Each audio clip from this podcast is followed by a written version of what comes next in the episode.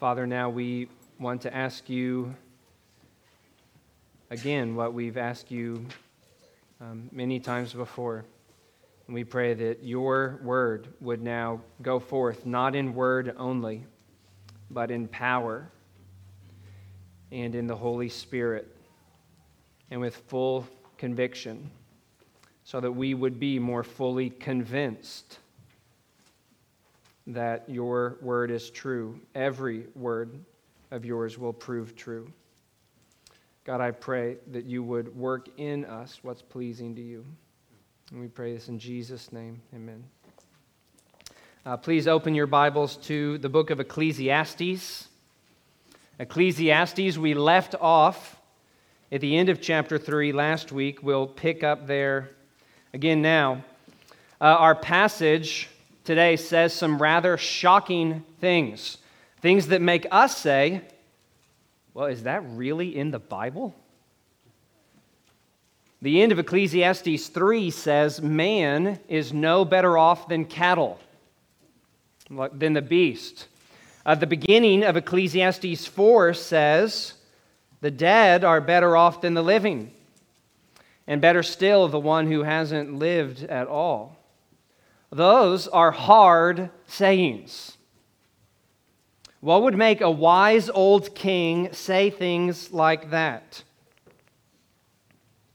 Well, Solomon, writing under the Spirit's inspiration, says these hard and shocking things in response to seeing some hard and shocking things.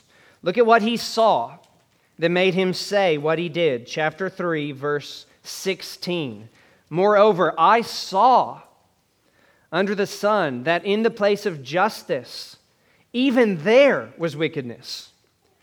And in the place of righteousness, even there was wickedness. So, so he saw evil and corruption in the very people and places on earth that were supposed to uphold justice and promote righteousness. Now, look at what else he saw under the sun. Look at chapter 4, verse 1.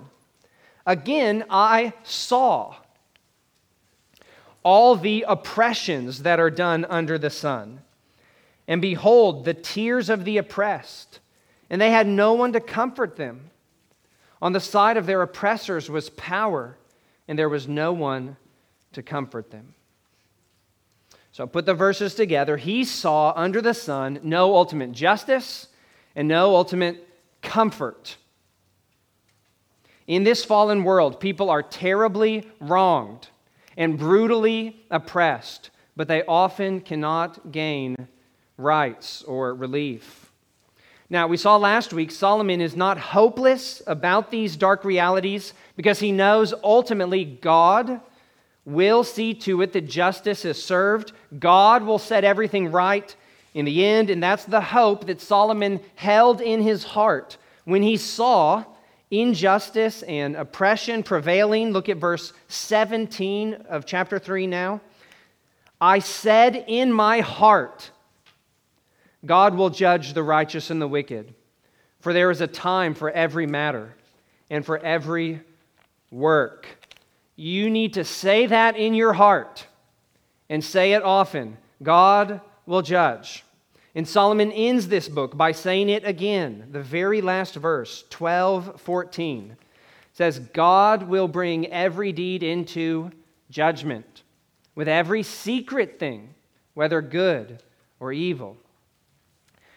So, so if you will live with wisdom and godly integrity and courage and joy, you must live waiting for that and saying in your heart, that it's coming. But that brings us to the question why do we have to keep waiting for it? Why would God keep delaying final justice? And, and Solomon wrestles with that in the next part of the book. Uh, verse 17 said, God has appointed a certain time for this work of final judgment, but clearly the time's not now because injustice and evil, it continues under the sun, even as I speak. And why? What, what good purpose does God have for this? Well, many, and we can't know all of them. Verse 14 told us God's work from beginning to end is beyond our finding out. But this passage does tell us one purpose God has for prolonging his patience and waiting on final judgment. He, he allows oppression and unrighteousness to continue under the sun so that we can see it. So, fallen mankind can see what they have become in turning away from God. And perhaps if we see it, God might use that ugly sight to change our hearts, to make us want to repent of our evil and indifference, so we could begin to relate, relate rightly to Him and to others and to share His joy. And, and those thoughts grow out of the next verse, verse 18. After Solomon sees the failure of justice on earth, and then he says God will judge later at the proper time, then he says, verse 18, I said in my heart, with regard to the children of man that God is testing them, that they may see, see what? That they themselves are but beasts. How so? The following verses show fallen men have become like beasts in their mortality and in their brutality. And if God's grace works in you, then when you see the, the beast like mortality of man and the inhuman brutality of man, that can actually produce something beautiful in your heart a deep humility before God and a godly sympathy for others. So today, see how humanity has become like beasts and let God purify your heart by the sight of it. Here's our first main point for today see man's mortality and learn humility. Right after Solomon said God wants man to see they're like beasts, he explains this in terms of man's mortality. Look at 19. For, here's what I mean what happens to the children of man and what happens to the beasts is the same. As one dies, so dies the other. They all have the same breath, and man has no advantage over the beasts, for all is vanity. Uh, no advantage? Well, at least in this respect, that, that the lives of men are vanity, meaning our lives are like a vapor, like a disappearing mist. Our, our lives are brief and passing away quickly, like the beast. It's hard to look at this truth straight in the face, even to see a dead animal and think, one day the same will happen to me. Uh, not long after we are born, God takes the breath of life from us, just as He takes it away from the beast of the field. Not long after He first gives it to them. And then our bodies return to the dust, just like the animals. See that in verse 20. All, man and beast, go to one place, namely, all are from the dust, and to the dust all return. Now, Solomon knows that man is not just another animal. Uh, he knows man's created in God's image and so exalted above the beasts. Uh, it was, it was Solomon's own daddy who wrote Psalm 8, celebrating that. Solomon grew up singing these verses from Psalm 8. You, Lord, have made man a little lower than the heavenly beings. You have crowned man with glory and honor. You've given him dominion over the works of your hands. You've put all things under his feet sheep and oxen, and also all the beasts of the field, the birds of the heavens, the fish of the sea. So, and Solomon knows this. He, he affirms it even that there's a special way God made mankind in Ecclesiastes 3. In verse 11, he said, God put eternity into our hearts. So God made man for eternal things. He made us to enjoy fellowship with Him in eternal life. The beast isn't thinking about eternity. But that is why it is so shocking and grievous to read verse 19 and 20 that man, man perishes along with the beast. It's not supposed to be this way. This does not accord with the dignity and the dominion that God gave man in creation. That, that we who have hearts that were made for eternity would die like animals. And how did it get this way? Well, Genesis 2 and 3 tells us, and, and these verses in Ecclesiastes point us back there. There are several echoes of Genesis in these verses in Ecclesiastes 3. So, Genesis 2 tells us God made man and all the land animals from the dust from the ground. In the same chapter, God warns man if you sin, you shall surely die. And we did it anyway. So God told man in Genesis 3:19 what Solomon repeats here in Ecclesiastes 3:20. You are dust, and to dust you shall return.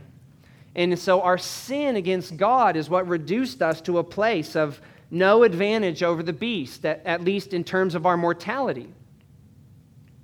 And, and that's fitting. That what made man especially special was the special relationship with God he was given and, and man's capacity for that. You see? So, so God made man glorious in that way, but man chose rebellion against him. And so now we share a destiny with rodents and donkeys. We're all headed back to the dust from which we were all made, our bodies. And these verses help us to recognize the very sad irony of sin. And the irony comes from comparing the nature of man's original sin with this effect that it had. What was the nature of man's sin? In the garden, it was pride. Man was not content to have God be God over him. And so he reached for the knowledge of good and evil because he wanted to be more like God than God made him he wanted, in many ways, then to, to be his own God, to decide for himself what was good and evil, in, instead of living under God's rule and God's word. And here's the tragic irony that when man in pride declared himself his own God, he actually sentenced himself to the fate of a beast. When, when man tried to make himself more than God made him to be, he made himself so much less than God made him to be. When, when man tried to deify himself, he dehumanized himself. And that, that principle holds true today. Uh, one man wrote about these verses in Ecclesiastes that Solomon is showing us man on his journey from dust to dust and confronting us with the fall, with the irony that we die like cattle because we fancied ourselves as gods. You, see, we are most fully and beautifully human only when we are relating to God. And, and you can head back towards the high intention of God's intention for humanity when you bow low before Him and acknowledge who He is and who you aren't. And God illustrated this, this nature of sin and this judgment uh, dramatically in the Bible on the judgment he brought on King Nebuchadnezzar. Do you remember this? In Daniel chapter 4, that king became very proud over all that he imagined he had gained, and, and he did not acknowledge God's greatness and rule. And then, how did that proud man end up for trying to take God's glory for himself and God's prerogatives upon himself? Well, he ended up eating grass like an ox in a field like a beast. The same principle. Uh, Psalm 49 teaches something similar. And perhaps Psalm 49 was, was going through Solomon's head when he wrote this part of Ecclesiastes. Uh, you, you'll hear the resonance. Psalm 49 12 says, Man in his pomp, pride, will not remain. He is like the beasts that perish. And then again in Psalm 49 20, Man in his pomp, yet without understanding, is like the beasts that perish. So you should consider the, the beast like mortality of man and learn humility before God. And truly, this principle applies not just in the way that men die, but in the way that men live too. The, the more that you live in autonomy, in God replacing pride and try to be your own ruler and seek your own gain and glory, the more you will become beastly. If you try to make yourself your own God, you will become a shell of a man. Walk humbly with God, or you'll end up living like a beast, like one who doesn't have eternity in his heart, who gives no thought to eternal things, who loses his sense of right and wrong, who doesn't understand where he came from or where he's going. And Solomon pulls on that last thread next in verse 21. Look at that now. 21 Who knows whether the spirit of man goes upward and the spirit of the beast goes down into the earth? Well, Solomon actually does know. He tells us. So we would know in the end of this book, Ecclesiastes 12 7 says that when a man dies, the dust or body returns to the earth as it was, and the spirit returns to God who gave it. So the spirit of a man will, in time, rise before God uh, to receive judgment.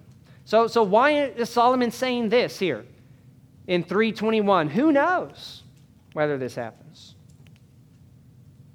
He's saying no man knows this by his own personal experience, by his own firsthand knowledge, whether or not the spirit of man comes to an end in the dust like his earthly body and like an animal.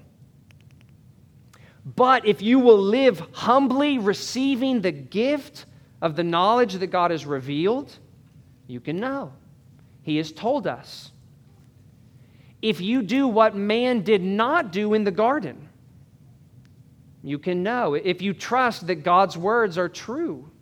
But, but if man lives by that uh, same autonomy that made him mortal, he, then, then he'll also live in the dark about this. And so he should be haunted then by the question of verse 21 who knows? And, and the end of the next verse, verse 22, says something like what we just read in verse 21. Another question Who can bring a man to see what will be after him? So we have in verses 21 and 22, there are two questions that underline how, how nearsighted man is. Even though God's put eternity in our hearts, we can only see the present. Who, who can see by himself where he goes after he dies? Who can see what will happen here after he dies? And look here, in between those two questions, Solomon tells us how we should live since we have these creaturely limitations and how far we can see, how much we can know on our own. How should we live? Well, the better way, of course. Cue the repeat course of Ecclesiastes. He, he wants us to hear it again. Look at the beginning of verse 22. I saw that there is nothing better than that a man should rejoice in his work, for that is his lot. Now, this is a shorthand reminder of, of what the book has already told us, as, as up in verses 12 and 13 of chapter 3, and again at the end of chapter 2. We've been told there's nothing better for man under the sun, for us, than to eat and drink and find enjoyment in our toil, to find joy in the present time God is giving us, the present work God is giving us, the daily provisions God is giving us, the present opportunities we have to please God and do good And Ecclesiastes 9 adds another uh, find joy in the closest relationships God has given you. Ecclesiastes 9, verse 9 says, Enjoy life with the wife whom you love, all the days of your vain life that He's given you under the sun. So, so in light of all that, you feel again the force of the question at the end of verse 22 Who can bring a man to see what will be after him? You can't know the future. And James 4 says if you're living for tomorrow, that's a kind of boastfulness, it's, it's a pride. Humble yourself as a creature who cannot see and know what God knows, namely the future, and instead of striving after future personal gain, humbly receive with joy what God is giving now. Now, I think it's really very profound for Solomon to commend again this way of living. He's told us before, but now he tells us again right after, reminding us how man became like a beast that perishes. The garden.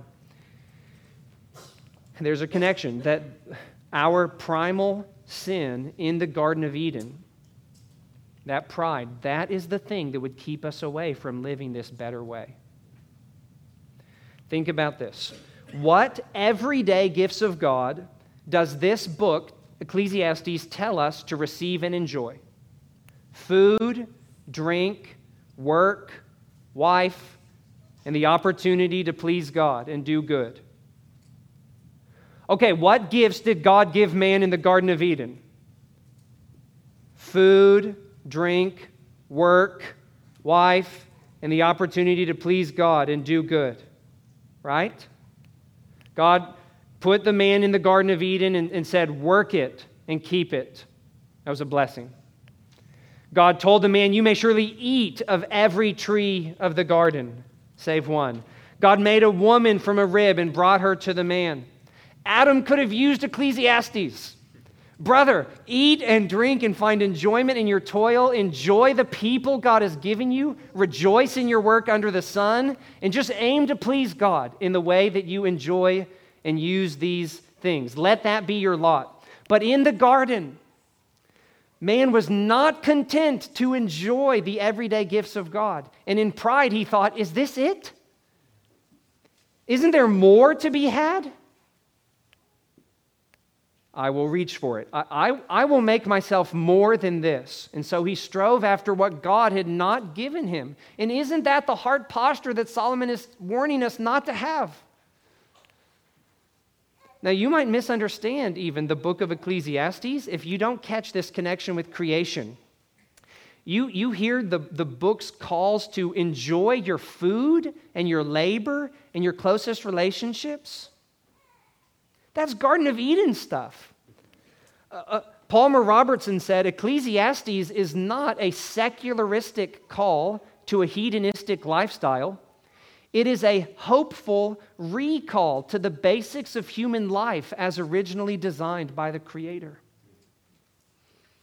Solomon is helping us in this passage in particular to remember, to, to put this together, to remember how mankind ended up destined for the dust.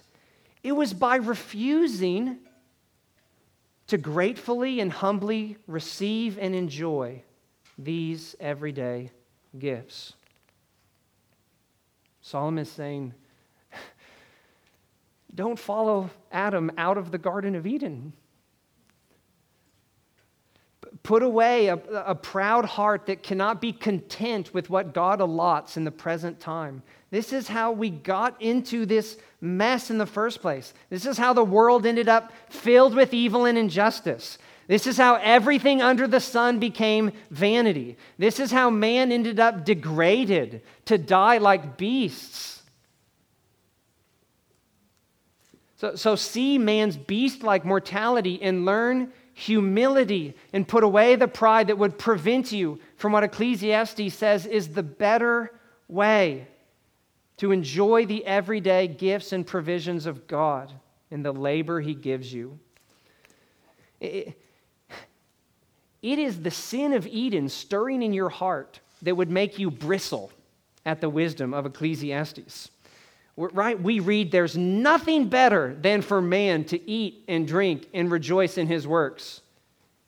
And some of us think, huh, that seems like a pretty modest portion for me. There better be better than that. There's got to be something better than that for me. Solomon's saying, don't look at these Eden like goods and bristle that there's nothing better. That's what Adam did. Don't set your sights on more and better. Set, set your sights on the Edenic earthly gifts God's giving you, your daily bread, your daily work, your closest earthly relationships, and give your heart to enjoying them and enjoying the God who gives them to you. And God is so good to still give man these things. He sent these things with man out of the Garden of Eden. He's still feeding us, He's still giving us drink, He's still giving us relationships, He's still giving us meaningful work.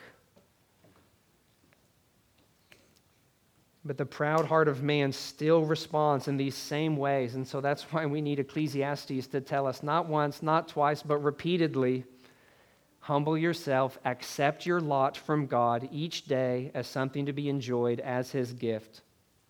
See?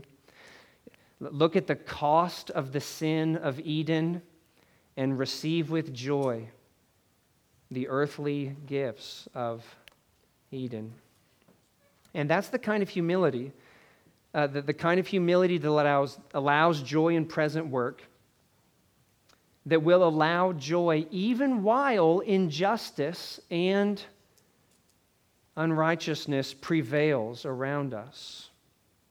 Remember, that's the broader context coming down from verse 16. Solomon says in his heart, God will judge. Well, you know, that too comes out of a heart that is humble before God. It's an admission God is God, I am not. I'm just a creature God made for fellowship with Him. He's creator God, He's the giver of every good gift, and He is judge. And I, and I will entrust myself to Him as all of those things. So, the humble heart that finds contentment with present work and daily gifts. It's the same humble heart that can entrust judgment of all to God and, and wait for it. Now, th- this humble waiting on God for judgment, though, it doesn't mean that we're unfeeling about the wickedness that, that takes place around us in the meantime. And, and likewise, the humble joy in our works we should have, it doesn't mean we should also mourn when we see the wickedness of man harming others. And that's how chapter 4 opens, and, and kind of a counterpoint that Solomon is making. It is the second main point of our passage, another way that the sight of sin and suffering in the world should purify the hearts of those who fear God. So, the end of chapter 3 taught us to see man's mortality and learn humility. And these first verses of chapter 4 teach us to, to see man's brutality and learn sympathy. Look at verse 1. Again, I saw all the oppressions that are done under the sun. And behold, the tears of the oppressed, and they had no one to comfort them. On the side of their oppressors, there was power, and there was no one to comfort them. So Solomon leaves off ref- reflecting on how man dies like a beast, and he, he starts to speak about how fallen man lives, in a sense, like a beast, and how he cruelly oppresses fellow man. A scripture calls oppressive rulers roaring lions and charging bears. Uh, even in modern English, we, we talk like that. When a person treats another person in ways that are heartless, and unsympathetic and, and abuses them for their own benefit, we call that inhumane. It's inhuman, it's beastly. When, when people oppress other people, it, it, it's the same kind of um, God playing pride that, redu- that dehumanizes man because they're proudly acting as if those other people exist for their own benefit as, as if those people are, are a God to whom they belong, to whom they must answer. And so the proud uh, abuse their power. And as they do, they, they actually and, and ironically dehumanize themselves and, and are acting in ways that are not in the image of God, but, but are more like in the image of a beast. You know, there's no moral code that governs the animals. It's just might makes right. Gen- generally speaking, I don't mean to, you know, throw your pet under the bus here. Might, might makes right. That, that's what prevails in nature. Have you heard the, the phrase, nature is red in tooth and claw? Oppressors live as if they have the right to oppress the oppressed because they have the might to do it the strength, the authority, the opportunity. Verse 1 said that. In the middle of verse 1, on the side of their oppressors, there was power. Now, that's why the sinfulness of people in positions of authority are often uh, very pronounced. They come out very strongly is because they can. It's not necessarily the case that those with power are more sinful than those without it. They just have more freedom for the evil in their hearts to come out and, and to express it without repercussions. Or so it may seem for now. But God will judge. And how wonderful to know it. And to know that God on whose side is unlimited power, he is one who uses his authority and strength to bless the people under his care.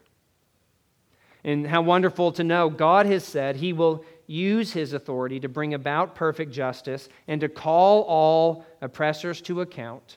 Just like we heard in Psalm 9 earlier, God will arise, judge, put them in fear, and let them know they are but men. And you know, throughout Scripture, God expresses very strongly his indignation toward those who abuse power and privilege to oppress others. And God expresses very strongly his care and his concern for the oppressed. I mean, you cannot read the Bible and miss those threads, they're prominent. And so, the person who's being renewed in the image of God and, and so becoming more fully and beautifully human, according to God's originally design, that that is the person who's seeking to use whatever power and authority and opportunity they have to do good to any people who are under their charge, under their care, or just around them, and even at their own expense when necessary. And the person who's being so restored as the image of God by the power of the Spirit in Christ. That they will be marked by a deepening care and concern for those who are so abused and taken advantage of. They'll see the brutality of man and learn sympathy. Hurt with the hurting. That's sympathy, and that's what Solomon is doing here, isn't it, in verse 1? I mean, the pathos in this verse is really strong. These words communicate such depth of feeling Solomon saw all the oppressions done under the sun and said, Behold, that's emphatic. Behold the tears of the oppressed. He's not just bothered by some abstract notion of systemic injustice, he's cut to the heart by real tears that are falling down the face of real people. And then twice, did you notice this? Twice he cries out in one verse that he can't see any consolation coming because their oppressors have power and they so they can't do anything about it. The middle of the verse, they had no one to comfort them. The end of the verse, there was no one to comfort them. And don't forget who's saying this. This man, deeply distressed over the lack of comfort for the oppressed, this is not a person who's being oppressed right beside them, is it? This pain of heart over the downtrodden is coming from Jerusalem's king, the greatest king there had been, the most powerful man in the ancient world in his generation, Solomon.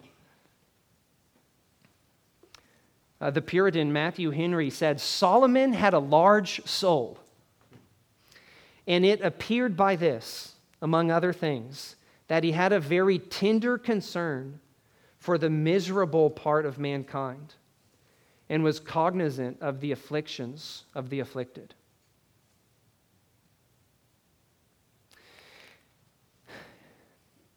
Out of this big hearted compassion, or, or out of this large soul sympathy, Solomon uttered one of those deep laments that we find in Scripture that make uh, the comfortable very uncomfortable.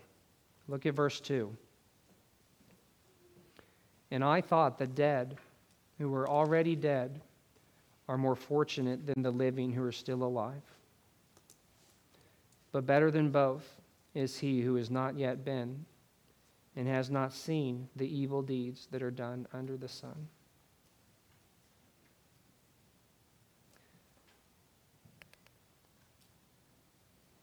Do those verses bother you? These verses should bother you. They, they should sober us up to how difficult and deep are the miseries of some people who live under the sun. Uh, Derek Kidner uh, needles us in the way that we need when he wrote about these verses. If the author's gloom strikes us as excessive at this point, we may need to ask whether our more cheerful outlook springs from hope or from complacency.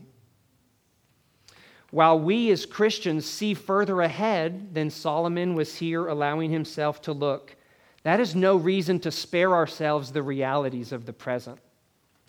If we can't understand such deep lament, is it because we turn our eyes away from the tears of the oppressed? Solomon didn't turn his eyes away. And he's urging us to look. Behold, verse 1 said, see, behold their tears. Don't hide your face from those tears. God doesn't. Psalm 56 8, this is wonderful. David said, God puts my tears in his bottle and he records them in his book. God is not missing them, God sees. It's, it's part of what God will take into account when he brings final justice. You know, we find several people in the Bible wrestling with such deep suffering that at times they, they say things that they despair of life itself. And I'm not talking about unbelievers, it's righteous people we find in the Bible doing this. Like Job, who was the most righteous man in his generation, at his lowest, he cursed the day of his birth.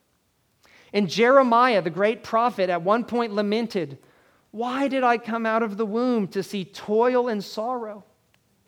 And even the Apostle Paul said in 2 Corinthians 1, he said, We don't want you to be unaware, brothers, about the affliction that we experienced in Asia. We were so utterly burdened beyond our strength that we despaired of life itself. Indeed, we felt that we had received the sentence of death but that was to make us rely not on ourselves, but on God who raises the dead. 2 Corinthians 1 8 and 9. The Bible doesn't encourage us to look away or to ignore or to minimize the, the profound miseries and hardships that can happen to some people, that, that some people find themselves stuck in in this fallen world. And the Bible does not chastise us for lamenting deep suffering, even with deep sorrow, and even at times looking forward to the rest that God has promised his own people at death. Revelation 14 15 says, Blessed are those who die in the Lord, for they shall rest from their labors. Now, I, I feel strange saying this, uh, but, but I think I should because of, of what is today being, being promoted as, as a good thing, a very upside down morality. That no one should ever take this lament, of verses 2 and 3, as a license for taking the life of the miserable or, or taking the life of the unborn who have not yet seen the evil deeds done under the sun or, or taking one's own life. And be, because, see, that would actually be a very extreme form of the pride we've been talking about, wouldn't it? The pride that, that takes the prerogatives of God. Life is His to give and take away, the Bible says. And, so, so, murder, including self murder and, and abortion, is never an act of sympathy. The world has that upside down. In, in God's eyes, it's actually an act of oppression. it, it, it is a beast like evil to take human life. Now, other, of course, in contexts like a just war or just capital punishment or as, as a necessary protection to protect other human lives.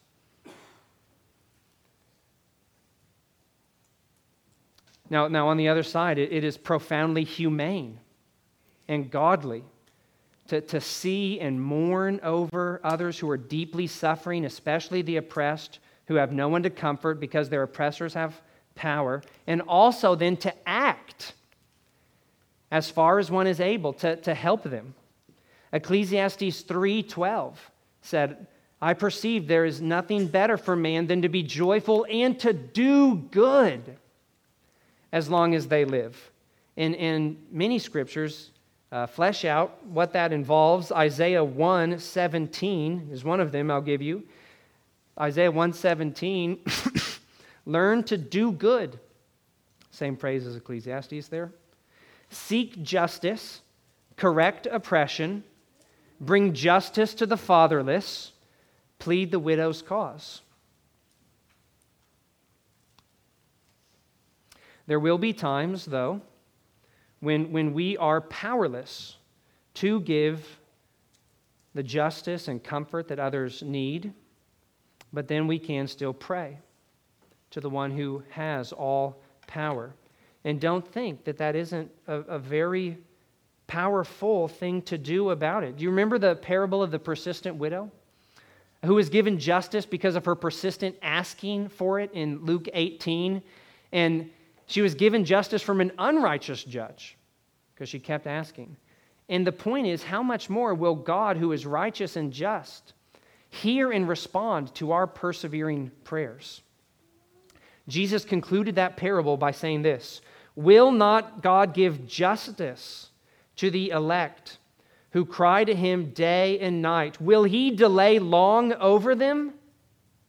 I tell you, he will give justice to them speedily. Godly sympathy is hurting with the hurting to the point that it drives you to try and do something about it, even if the only action that we can take is prayer. And while Jesus lived under the sun, he was often moved with compassion when he faced others' suffering. And that compassion stirred him to act. And at times it stirred him to weep. And it stirred him to pray. And it does even now. Did you know? As Jesus intercedes in heaven, at the right hand of the Father, Scripture says he is a high priest who intercedes because he's able to sympathize with us in our weakness. We have this kind of Savior. And so we who follow him should be this kind of people, marked by a godly sympathy, a Christ like sympathy that prays and weeps and intercedes and tries to intervene and listen, it's not just a personality thing that you have or don't, it's a godliness thing that you can have grown in you as you are strengthened by the grace that's in Christ Jesus. And the same for the humility that the first half of this passage calls for. The grace God gives believers in Christ will make them more humble, like Christ. Like Christ the incarnation, life, death, and burial of Jesus is the deepest and most beautiful display of humility the world has ever seen. It is the polar opposite of human pride. Man reached up for the prerogatives of God that didn't belong to him. And God the Son was willing to set aside divine prerogatives that did belong to him so he could come and live as a man and God died as a man who dies like an animal Like a sheep being led away to the slaughter, the Lord silently let himself be put to death, and his body was laid in the dust. The same fate that happens to the beast happened to the Son of God. And so, if seeing the beast like mortality of man should humble us, how much more should we be humbled by the sight of the Son of God subjecting himself to beast like mortality? It should humble us greatly, and it should also fill us with great hope because he got up from the dust. He rose from the dead three days later, and that gives us great hope because it proves that Jesus did not just die as, as a foil to our pride, but as a substitutionary sacrifice for it. And, and as a redemption that paid to ransom us from it. So you can be forgiven. Here's good news of grace for you.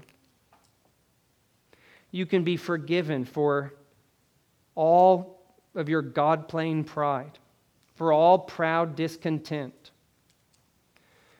for, for your cold hearted lack of concern for those who mourn, for your hard hearted misuse of other people or, or abuse of power. Because Jesus paid it all and then rose again. Only trust him.